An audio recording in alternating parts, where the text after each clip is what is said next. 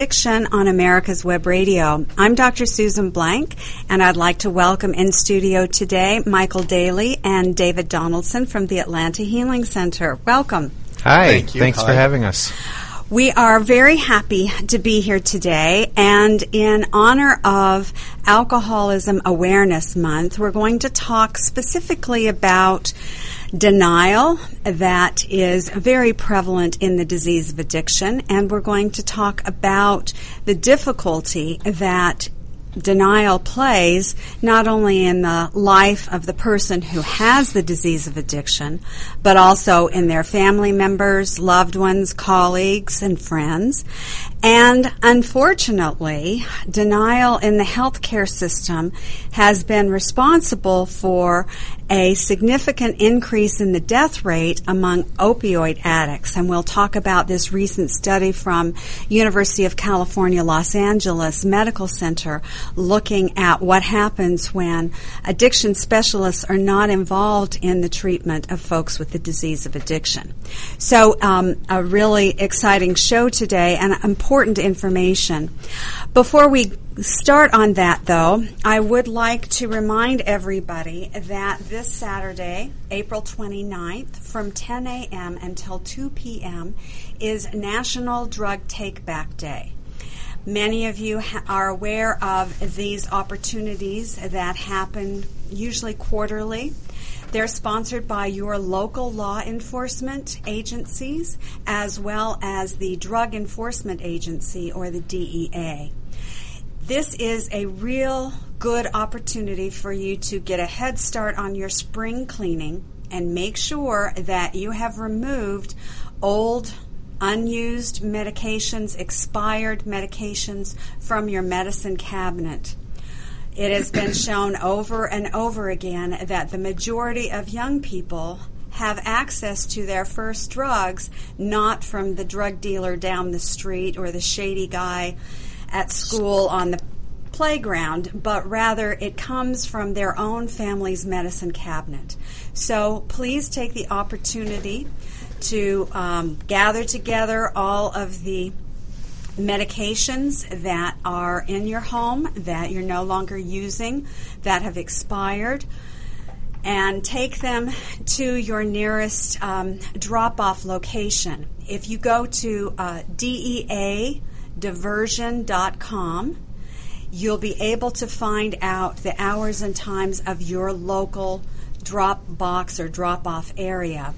In the state of Georgia, we're very lucky because the Council on Alcohol and Drugs has been able to work with every county, and every county in Georgia has a drop box. So you don't have to wait for the National Take Back Days.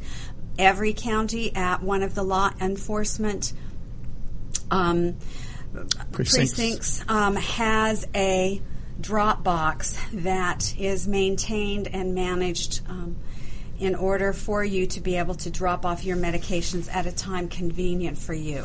But we take this opportunity when there is the national um, drop off um, medication take back day to remind everybody how important this is. And this is a way that you can do your part in decreasing the prescription drug abuse epidemic.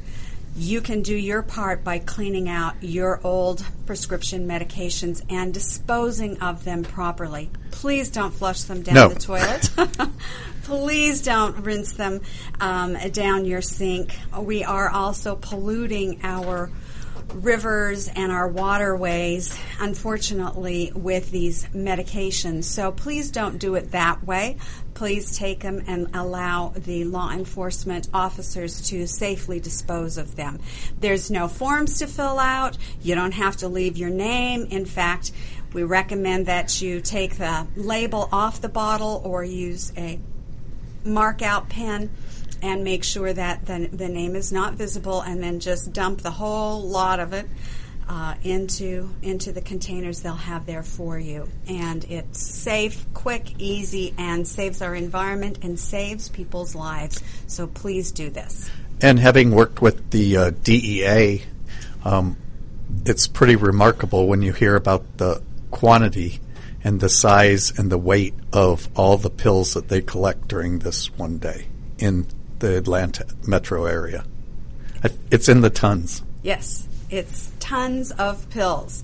And when we look at it across the United States, tons of pills. So this is nationwide. This isn't unique to Georgia. This is nationwide, and it's a really good opportunity for you to play your part in decreasing deaths due to opioid and other prescription drug overdoses. Well, and and several times in the past, we've had DEA agents come on the show with you and talk about the the drug problems. And one of the things they always emphasize, which we see to be true as well, is that many many addicts' first exposure to opiates is in their own home. And and so even if even if the the medication for you was just to take care of some pain and the pain is gone and it didn't do anything else, that doesn't mean that when your kids try it, it won't um, send their minds in a whole new direction. Also on the DEA website is information about safe storage and lock boxes that are available for you to be able to make sure that prescription medications, particularly those that have a potential for abuse, are locked away and safely stored. Not all overdoses are due to somebody trying to get high.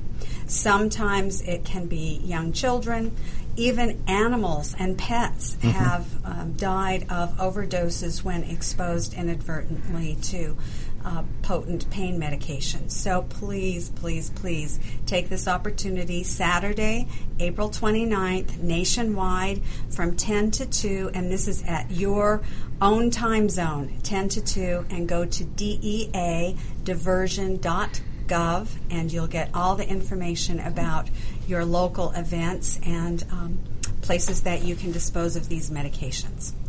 So, thanks for playing your part. Denial. Oh boy. This is probably the one symptom of the disease of addiction that, if not treated in both the patient and their loved ones, can result in the addiction never being treated. Mm-hmm. Denial is our biggest difficulty, and it is certainly something that we have to pay a lot of attention to. Well, and as in the 12 steps, sometimes talk about the disease of addiction being cunning, baffling, and powerful. Denial can be that. Because the same person, the same loved one that might get the patient into treatment then at some point during the treatment phase, the denial is so great that, that they can't let go of it and help the person get sober. They have a um, actually a, a, big tendency to go through um, their denial mechanisms prior to getting somebody in treatment, while somebody's in treatment, when somebody's coming out of treatment so learning to recognize the signs of denial and why it's so important to be using support to stay out of denial because as you said denial keeps people in this kind of state of sleep and they go right back into the di- the disease of addiction and and sometimes with fatal consequence. So probably the most familiar form of denial is the one that we talk about in the person who actually has the disease of addiction and I had one of my patients actually talk about addiction being a delusional disorder, that your thinking is not correct. And in fact, it's almost exactly opposite of what it should be. For example, everyone around you recognizes that the problems that you are having at work and in your relationships and with your health and with your finances and with the legal system are related to the drugs or the behaviors or the alcohol that you're using. However, to the person with the disease of addiction, that bottle is the solution to all of the problems. And that's how they're coping with work and school and health and relationships and finances and legal issues. So they completely reverse the idea. They're missing entirely the cause and thinking rather than drugs and alcohol being the cause of their problems. It's the solution to their problems. Mm-hmm. And this is this is really what we talk about when we mean denial. They are denying the existence of their difficulties and they're denying that it's impacting others or creating problems for them. That's true. It's it's the perfect opportunity for them to continue drinking. If if it's a solution for them, it's everyone else that's got the problem. Exactly. The other way we see denial is in um, whom they trust. Now, we know and we're raised and trained that you trust your friends, that you trust your parents, that you trust your relatives, that you trust the policeman, that you trust um, these authority figures to help you when you have a problem and to be your confidant if you have questions or if you need some understanding. But when someone is active in their disease of addiction, they don't trust their families, they don't trust their loved ones, they don't trust their non using friends, they don't trust law enforcement, they don't trust anybody but people they should absolutely not be um, relying on in a trustful way. They trust the drug dealer, they trust the bartender, they trust the clerk behind the counter at the liquor store, and they are not they're not thinking clearly and trusting correctly. Right. That and that leads to the isolation that uh, many addicts, when they finally get sober, mm-hmm. have to deal with. This has actually been a really baffling aspect of working in addiction for years. That that recognizing that that patients in, in recovery should be able to go talk to their family or should be able to talk to people that they've known that have more time clean, but they're they're drawn to go talk to their best friend who happens to work at a bar and happens to be the bartender and happens to know exactly what their drink is and and it's been interesting because now that at the Atlanta Healing Center we do brain mapping and do we do neurofeedback, we're recognizing that their brains are literally responding the, that way. That the the burglar alarm system is going off when they're having to sit down and have a conversation with with a family member. Um, and when you think that their brain wants drugs, even if they're saying I'm I'm ready to be in recovery, their brain wants drugs, and so they're talking to somebody who's a barrier to that. I guess it does make sense. But then when they're going into a dangerous place, or if you're having them deal with the the crazy places they went to in their addiction, their brain is calm, cool, collected, just absolutely fine. The burglar alarm system is not going off and is not warning them danger, danger, danger, step away, walk away, run away. It's it's and, and, we can see it there in living color. Literally, we can see the issues that um, that are occurring when patients are worrying about things that they shouldn't be worried about, and not at all concerned about situations that are really dangerous and damaging. Right, and and it's always interesting to me when we're talking about trust that they have trusted their dealer. They trust that whatever chemical they're buying from him is going to be pure and what they they get, you know, what they want, and then they come to us and we do you know the urine drug screens and and it shows up that there's two or three other substances mixed in with that. And they don't trust they don't trust that that we have really found that. Or when you're trying deni- to get the denial system kicks in and says, "Well, your results are wrong. There was something wrong with the cup. There's something wrong with the lab," because they're they're absolutely trusting. They know that they didn't take this kind of drug, and they're trusting the drug dealer instead of the people right. they're paying all this money to help them. So, we're going to take a break. When we come back, we're going to go through a checklist to see what type of denial you may be using. Please stay tuned. The disease of addiction is a life-altering challenge, not just for the person suffering its effects, but also for the family and friends who support and love the one caught in its grasp. What should be the course of treatment? Who is the best person to render treatment? And what is the best place to go for the care that is needed? We know that you want answers to these and many more questions. Call 770-696-9862 and speak to a representative of the Atlanta Healing Center. They can tailor a program specifically designed to address the needs of the person suffering with an addiction or give you guidance as to where that help may be found. Information is the key, and the trained staff at AHC is here to assist. If you wish, you can also get more information on the website located at www.atlantahealingcenter.com. Did you miss a show that you really wanted to hear? All of our programs are available for download on americaswebradio.com and on iTunes. You can listen to your favorite programs on americaswebradio.com anytime you like. Whether cruising the strip in a 57 Chevy or taking the family on a vacation in a 71 Oldsmobile Vista Cruiser, you need to tune in to Classic Cars with Steve Ronaldo and Jim Weber every Saturday from 8 to 9 a.m. on americaswebradio.com. Perhaps you are struggling to cope with the disease of addiction. If not, you probably know a family member or friend that needs help in battling the cravings and the personal and professional damage done by the effects of drugs or alcohol. Get a pen and paper and be ready to write down the following.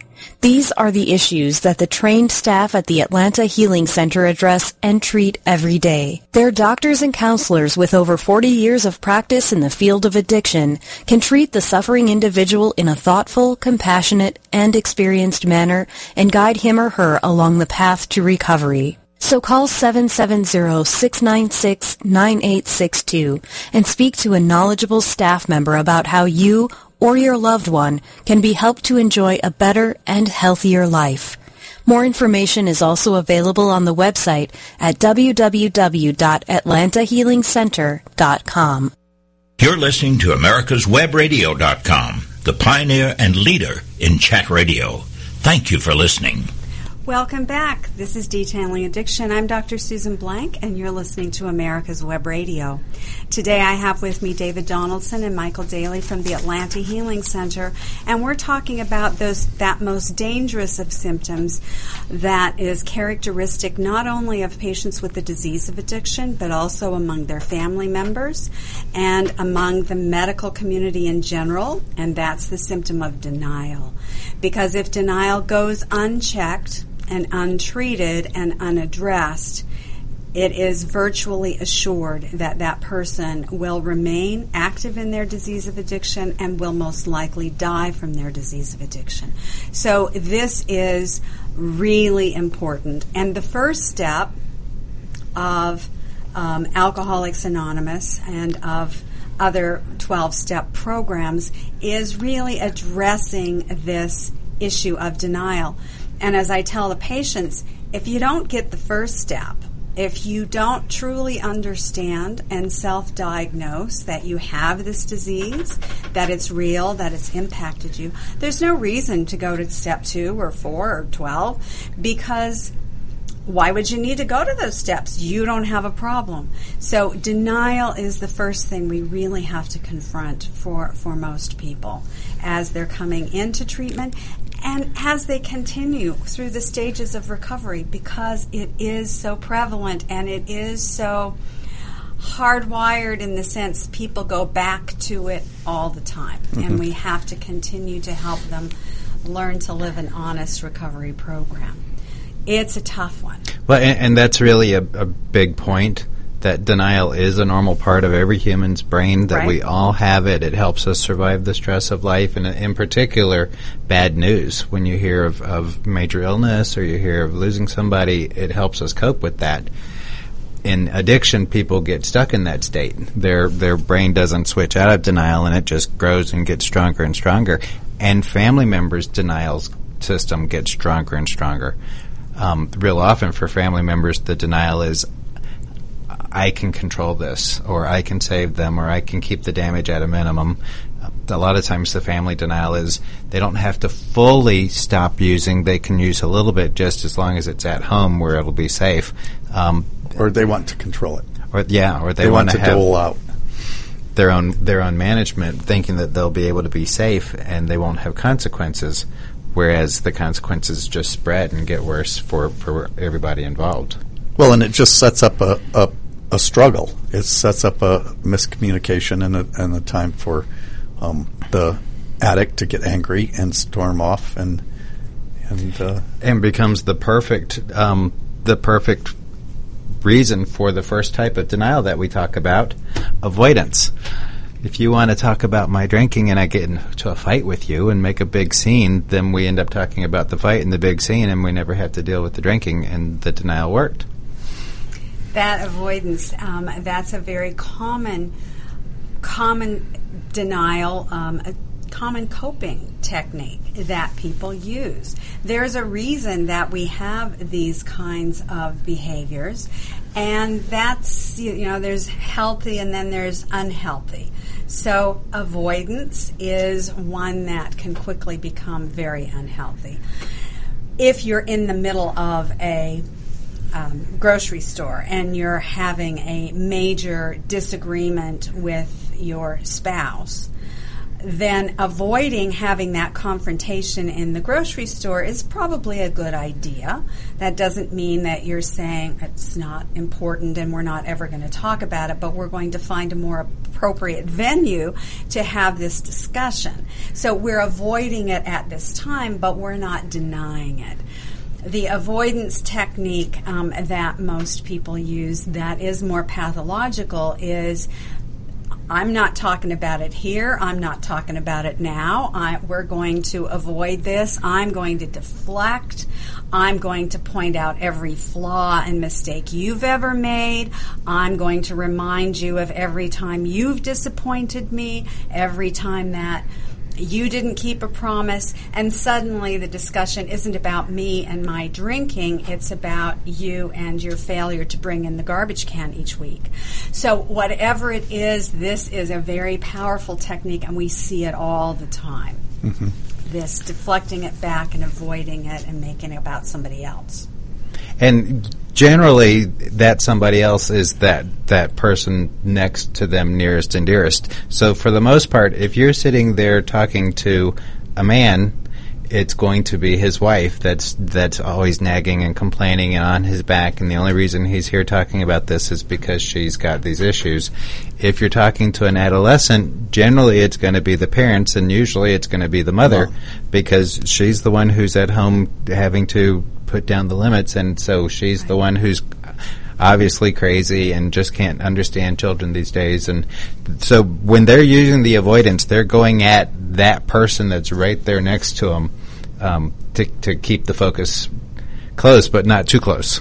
One of the other ways that I've seen avoidance show up in an interesting way is in a group setting where you have a relatively new therapist running the group and the individual who does not want to talk about addiction, does not want to talk about what's happening here and now, will throw out, well, you know, when I was little, I was attacked. Mm-hmm. And begin to talk about and, and they're important and I'm not minimizing it. Please don't hear it that way.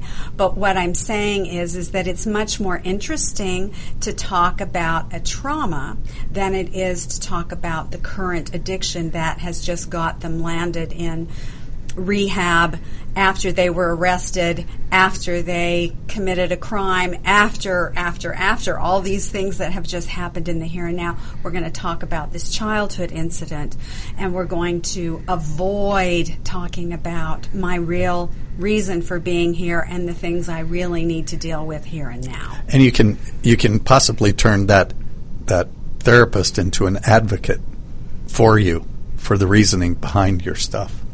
Well, and it kind of speaks to that initial point that you were talking about about needing the right professional there to help you because if the if the patient is able to do that with a lot of therapists who don't have an addiction focus, mm-hmm. they'll jump right into the trauma and and they'll validate the hurt and the pain and the patient will leave and they'll go and they'll have a drink and feel good about all the good work they've done and and stay stuck in the problem week after week after week.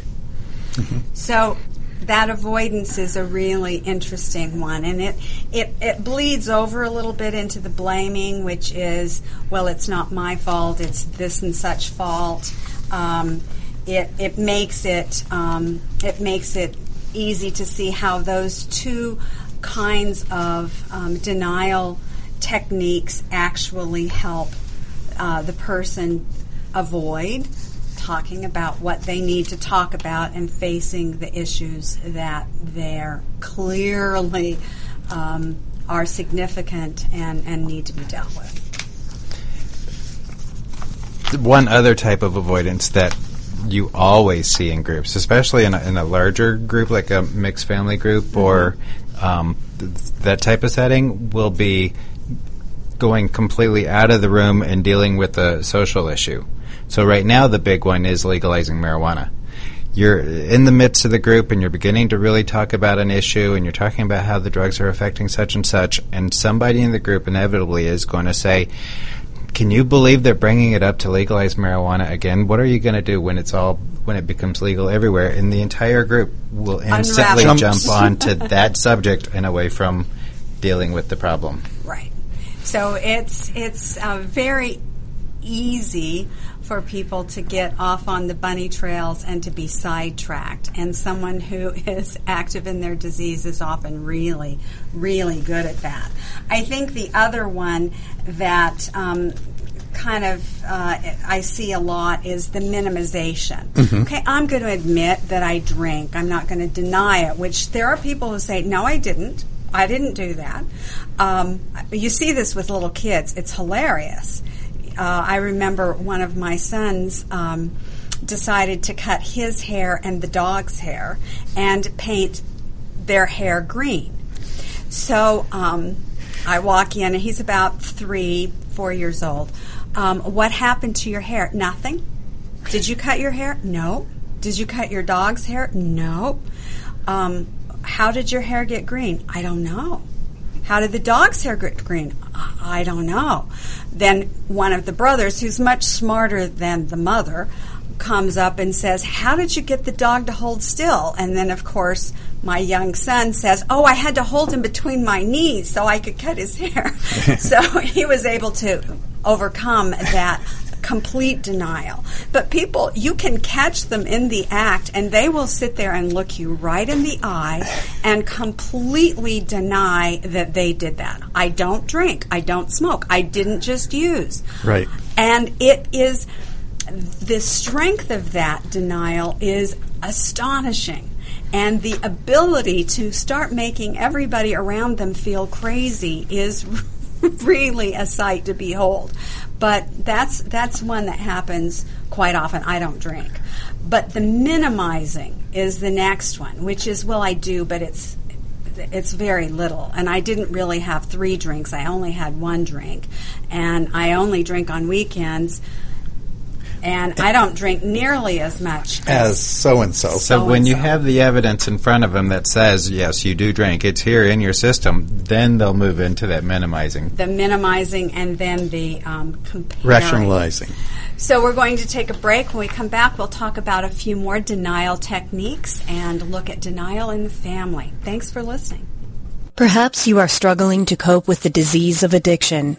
If not, you probably know a family member or friend that needs help in battling the cravings and the personal and professional damage done by the effects of drugs or alcohol. Get a pen and paper and be ready to write down the following. These are the issues that the trained staff at the Atlanta Healing Center address and treat every day. Their doctors and counselors with over 40 years of practice in the field of addiction can treat the suffering individual in a thoughtful, compassionate, and experienced manner and guide him or her along the path to recovery. So call 770-696-9862 and speak to a knowledgeable staff member about how you or your loved one can be helped to enjoy a better and healthier life. More information is also available on the website at www.atlantahealingcenter.com. Did you miss a show that you really wanted to hear? All of our programs are available for download on americaswebradio.com and on iTunes. You can listen to your favorite programs on americaswebradio.com anytime you like. This is Dr. George. Join me Wednesday mornings for Medicine on Call and participate in a lively conversation. Learn what's happening behind the headlines in medicine, understand Obamacare, and learn how to protect yourself and navigate the system. The disease of addiction is a life-altering challenge, not just for the person suffering its effects, but also for the family and friends who support and love the one caught in its grasp. What should be the course of treatment? Who is the best person to render treatment? And what is the best place to go for the care that is needed? We know that you want answers to these and many more questions. Call 770-696-9862 and speak to a representative of the Atlanta Healing Center.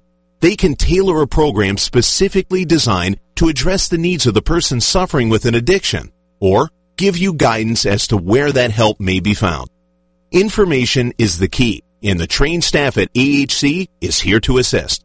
If you wish, you can also get more information on the website located at www.atlantahealingcenter.com. This is America's Webradio.com, the best in chat radio designed just for you.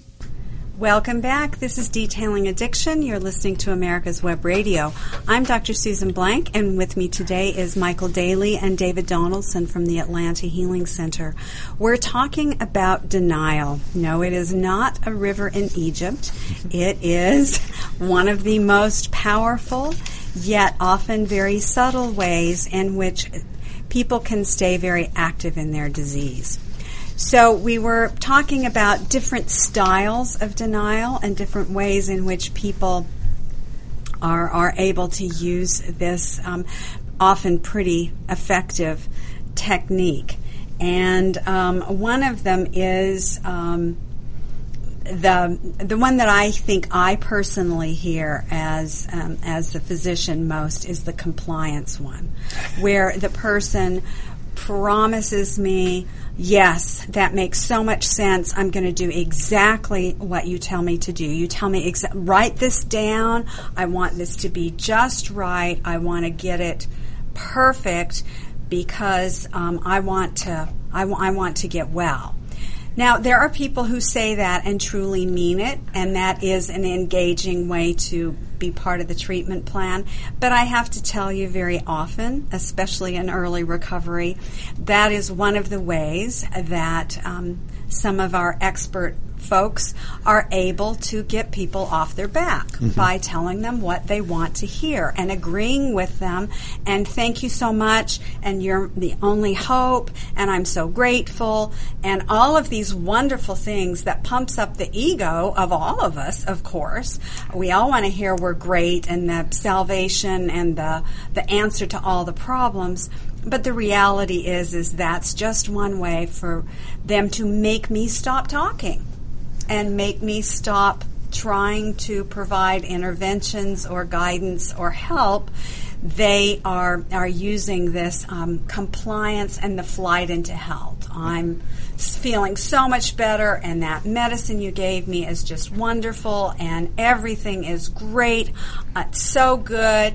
Hate to see you um, leave, but um, I, I got to go now, and this has been great. Um, That's one actually that, that we all end up facing.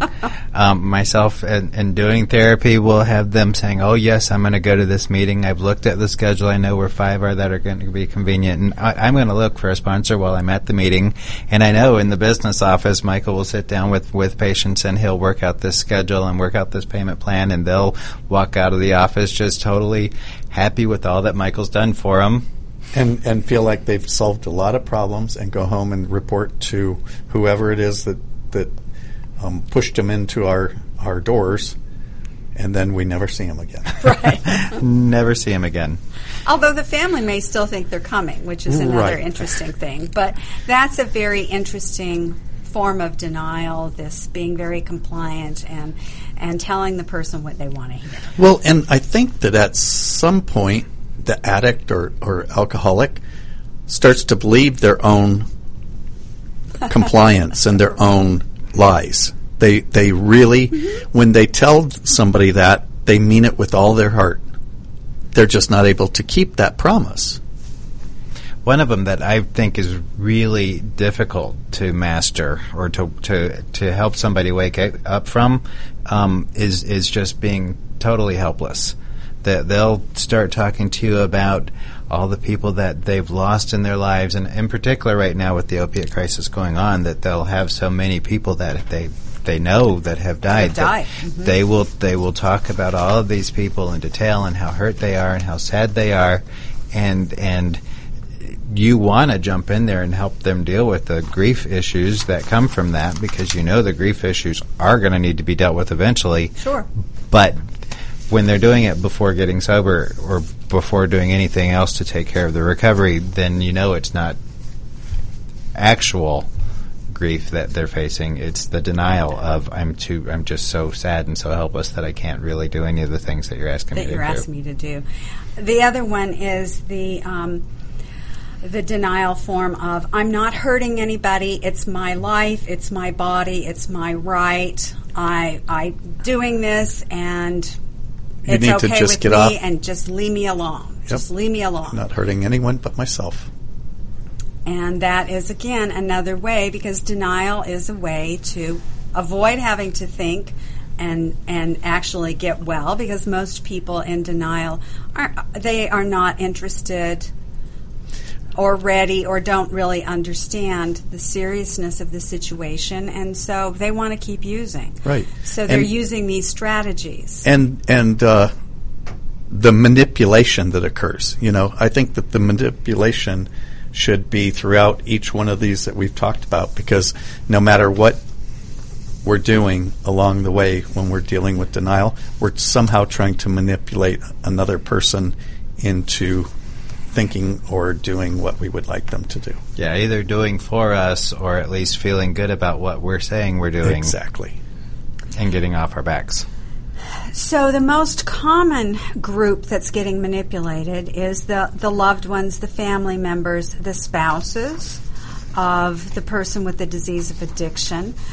And we far too often, I think, highlight the denial in the person with addiction and the manipulation and all of these techniques that are used to keep people off their back and allow them to keep using. What we don't always talk about, and this is something that you do a lot of work with, David, I know with our families in the family program, this is the denial um, that's found within the family. It. Go ahead.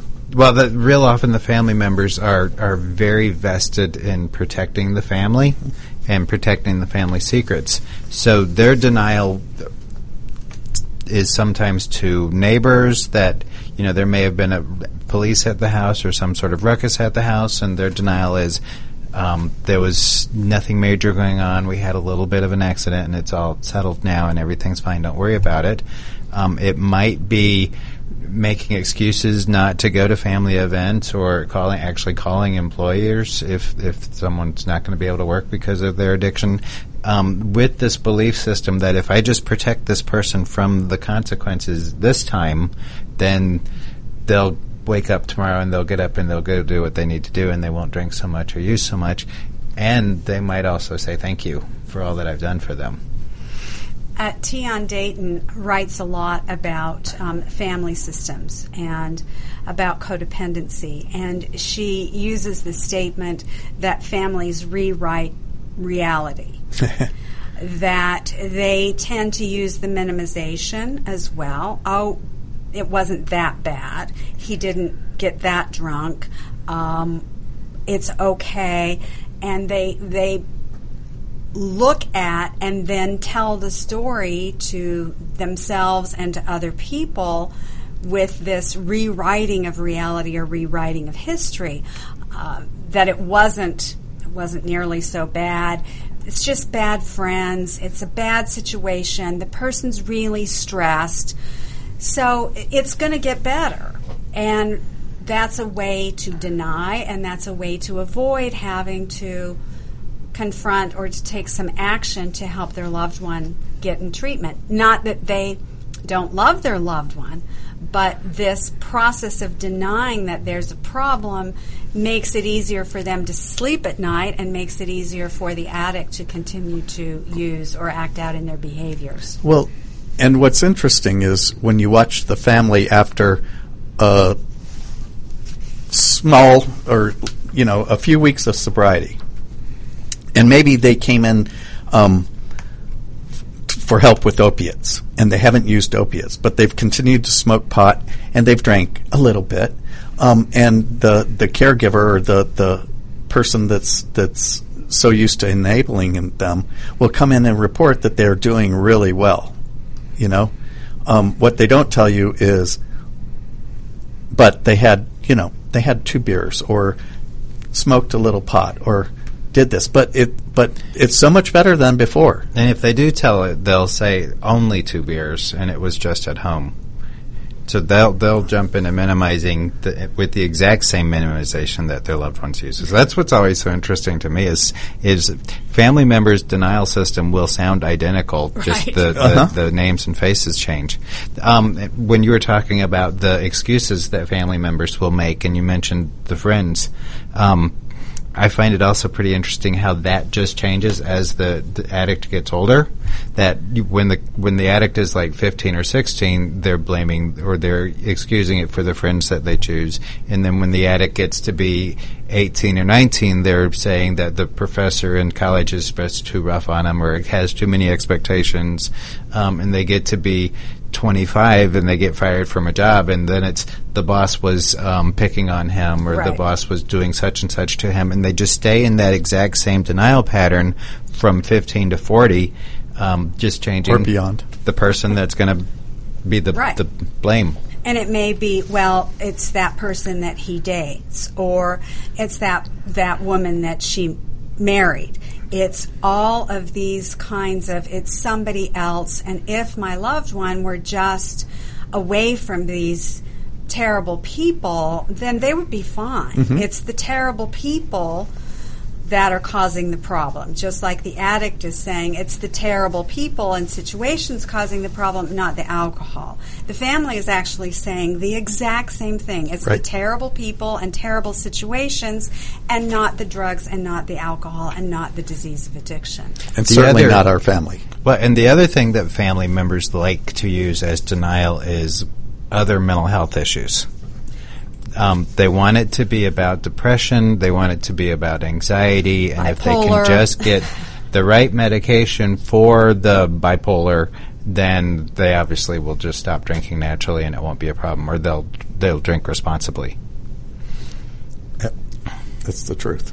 And it is very interesting because they are often able, and we're going to talk a little bit more about the medical profession in our last segment, but they're often able to convince healthcare providers that aren't actively aware of the disease of addiction to provide a legal substitute for the person's drugs of choice. and and that person that healthcare becomes their advocate.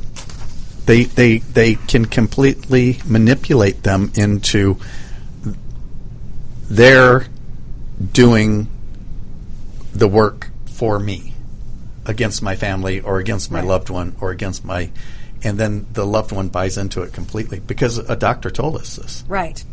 Uh, I've got pain. I'm going to have to take pain meds for the rest of my life. I have anxiety. I'm going to need to take these um, benzodiazepines the rest of my life. I've got um, insomnia, so I'm going to have to take this sleep medicine. Or I've got ADD, and I'm going to have to take these stimulants.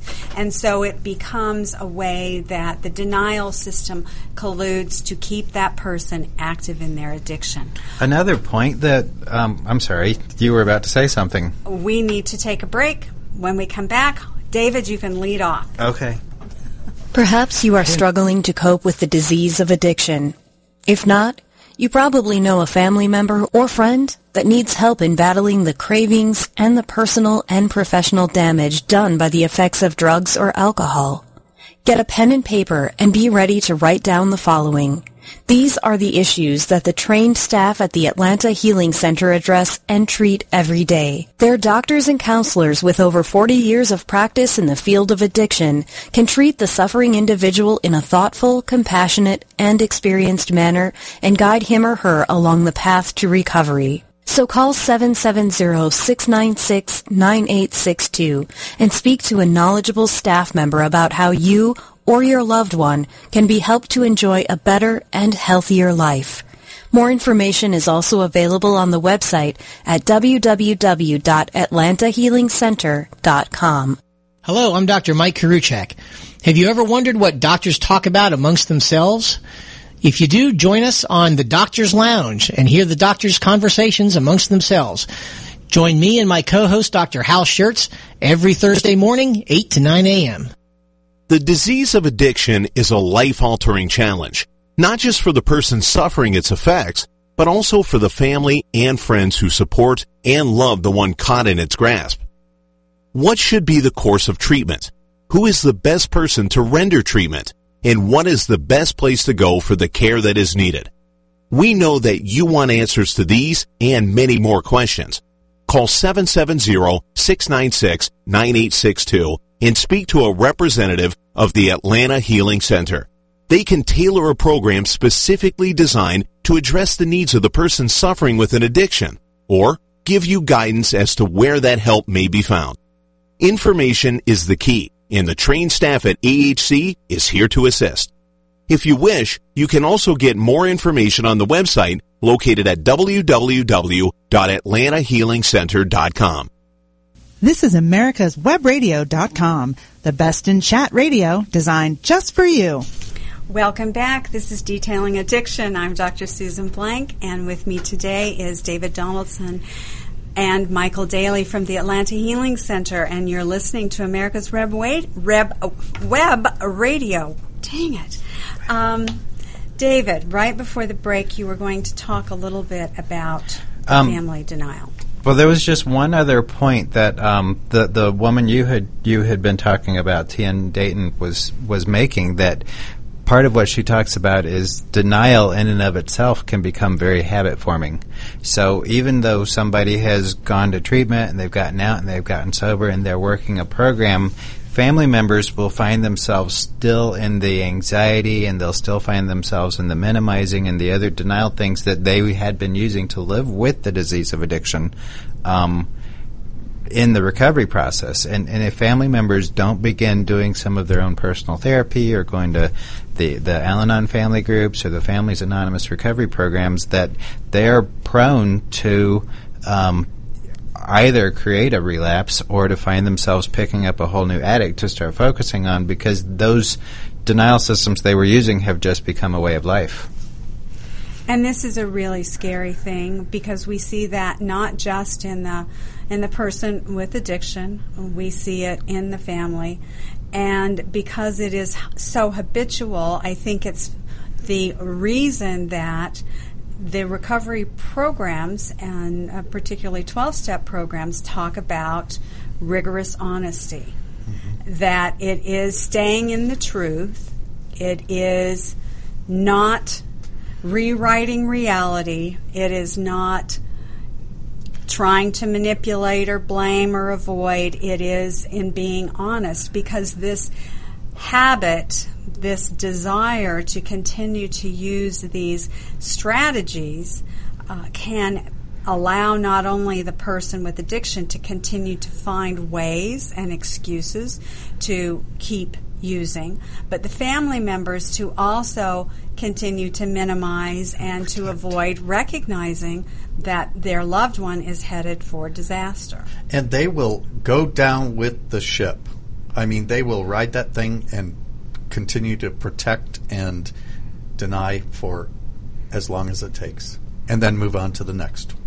And get very angry in the meantime when you try to point out to them, you know, mm-hmm. this. Then, then you're being kind of Well, anger can be a very, very effective avoidance system because I can I can just take the focus and put it right on you.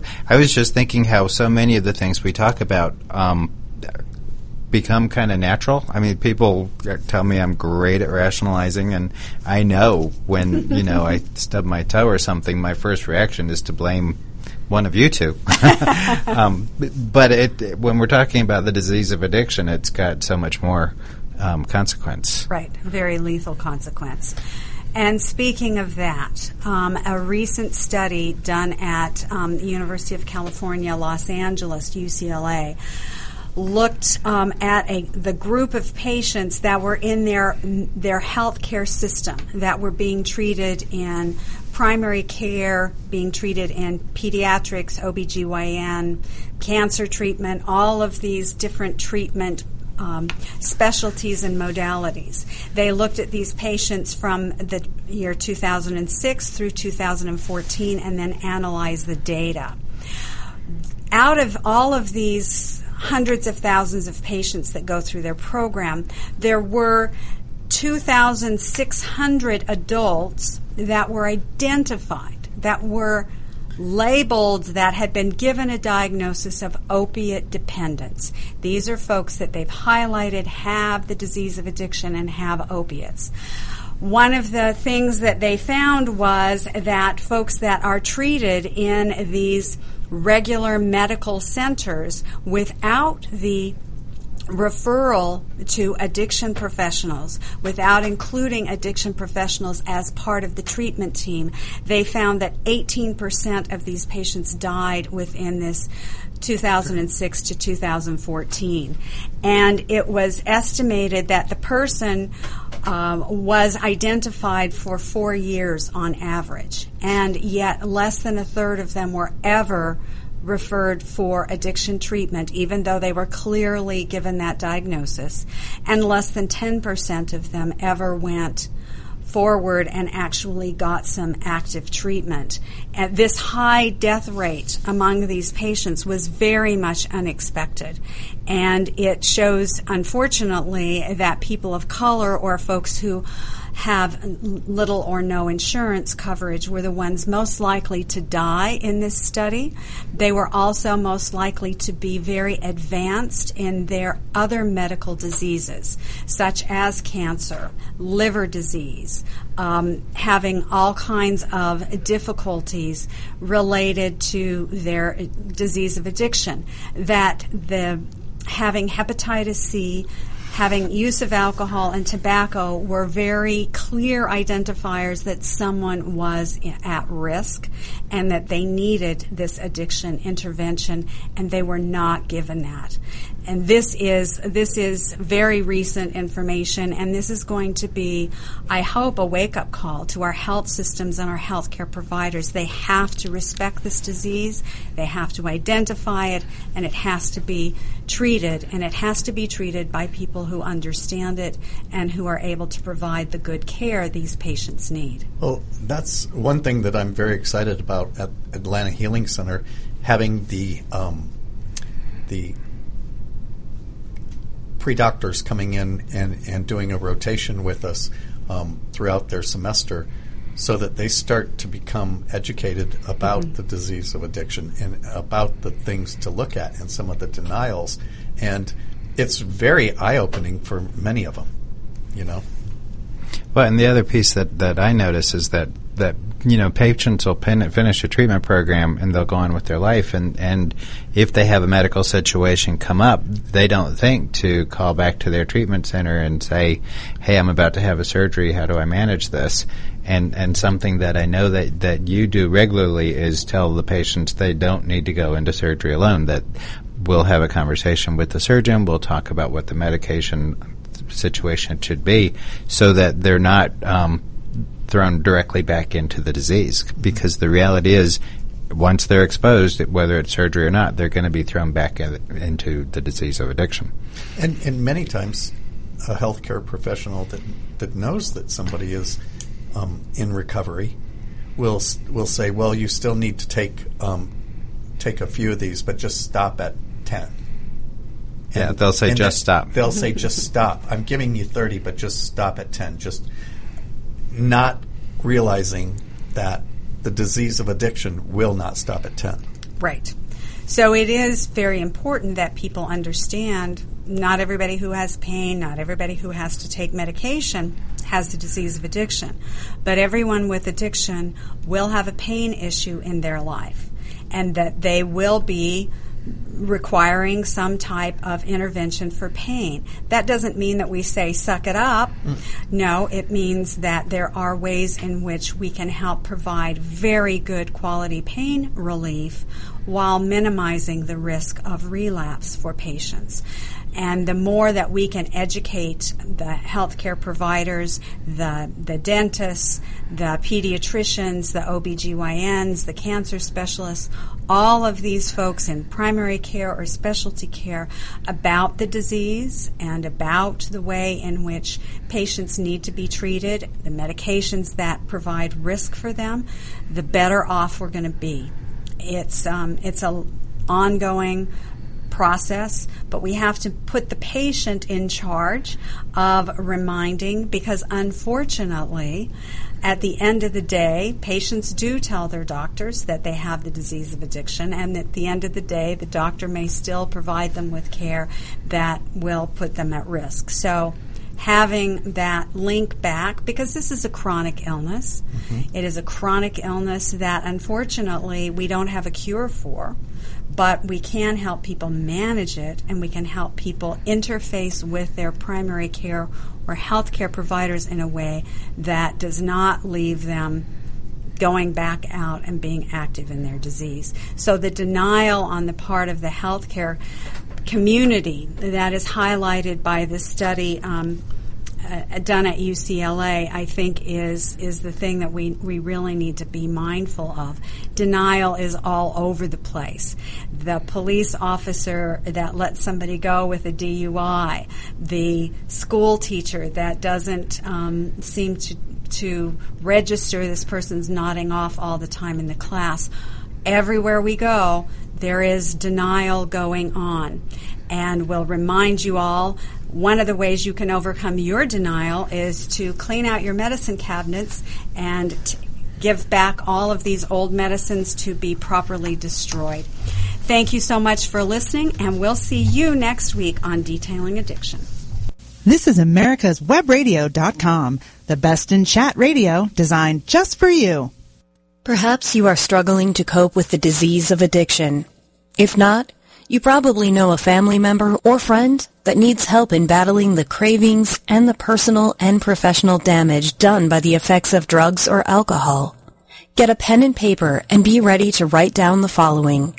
These are the issues that the trained staff at the Atlanta Healing Center address and treat every day. Their doctors and counselors with over 40 years of practice in the field of addiction can treat the suffering individual in a thoughtful, compassionate, and experienced manner and guide him or her along the path to recovery. So call 770-696-9862 and speak to a knowledgeable staff member about how you or your loved one can be helped to enjoy a better and healthier life.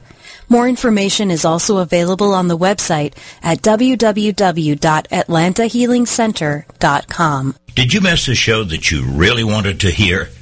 All of our programs are available for download on americaswebradio.com and on iTunes. You can listen to your favorite programs on americaswebradio.com anytime you like.